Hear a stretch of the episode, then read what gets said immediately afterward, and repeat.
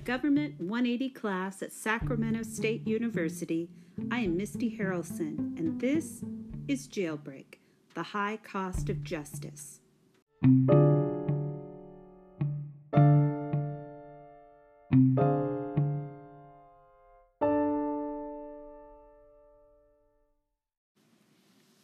As citizens prepare to cast their vote in the upcoming November elections, attention is being directed toward the ongoing problems Californians are facing in regards to the current judicial system. Prison overcrowding, inmate living conditions, and the high rate of recidivism have led many residents to wonder if the funding allocated to the current system is actually working in behalf of public safety or against it. The need for reform is evident, and today we will be examining some of the facts surrounding the issue.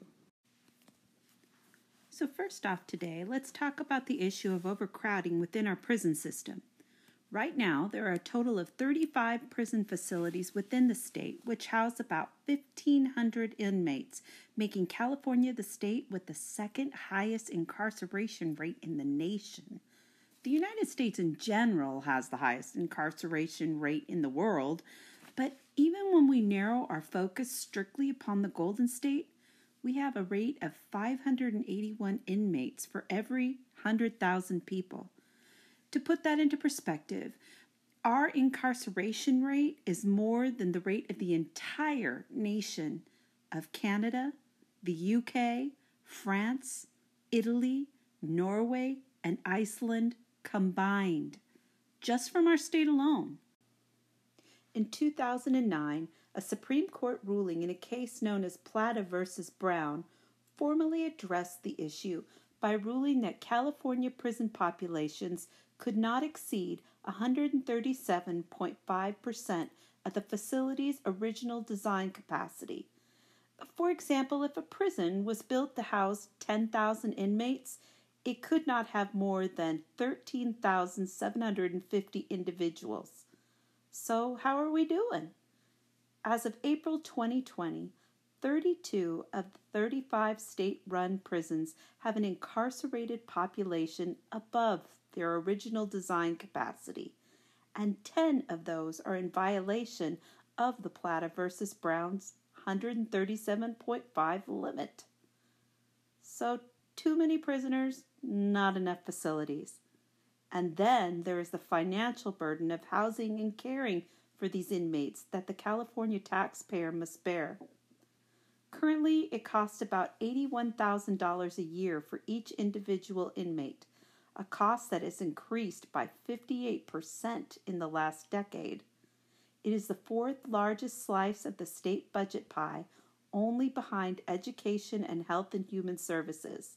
Most of that money goes to pay for the security that's needed to run the facilities and for the prisoners' health care, leaving little money allocated to other very essential needs. Now, prison isn't supposed to be comfy, but it should be humane and safe.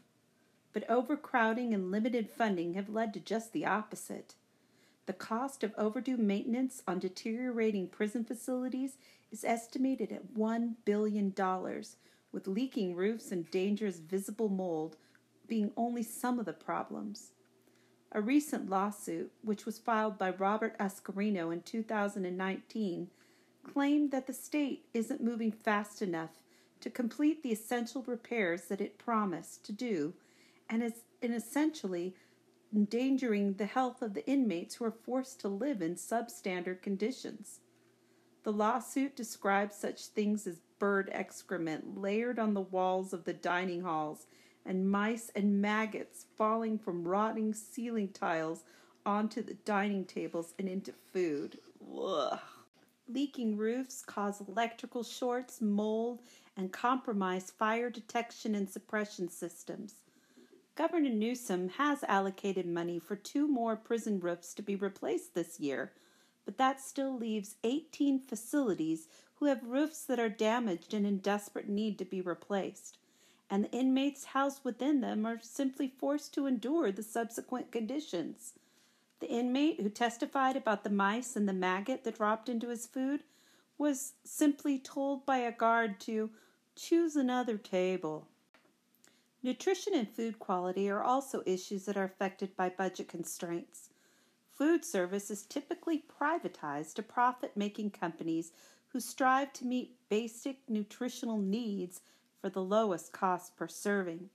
In California prisons, the magic number is $1.10. That is how much is allocated per prisoner for each meal. Now, most of us may never have experienced the horror of a $1.10 prison meal, but we all have experienced the terrors of school lunches, and they are allocated $1.70 to $3.20 a meal. So, how can they possibly be providing healthy, nutritious, and palatable meals for so cheap?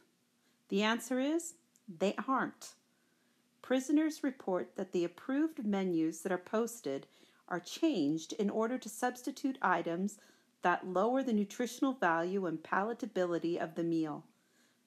Caloric requirements are met by adding cheap, high calorie foods such as margarine and energy drinks in place of healthier, more substantial ingredients. The quality of the food provided is poor at best as processed foods tend to be favored due to budget constraints, and fresh fruit and vegetables are difficult to come by.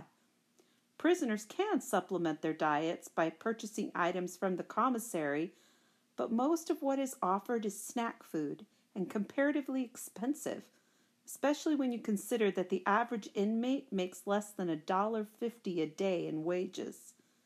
Needless to say, poor, unsatisfying diets lead to numerous health and morale issues, all of which are reflected back in increased care costs to the taxpayer. Burdens. The cost of justice is high, a price many would happily pay for the security of their communities. But is it worth it?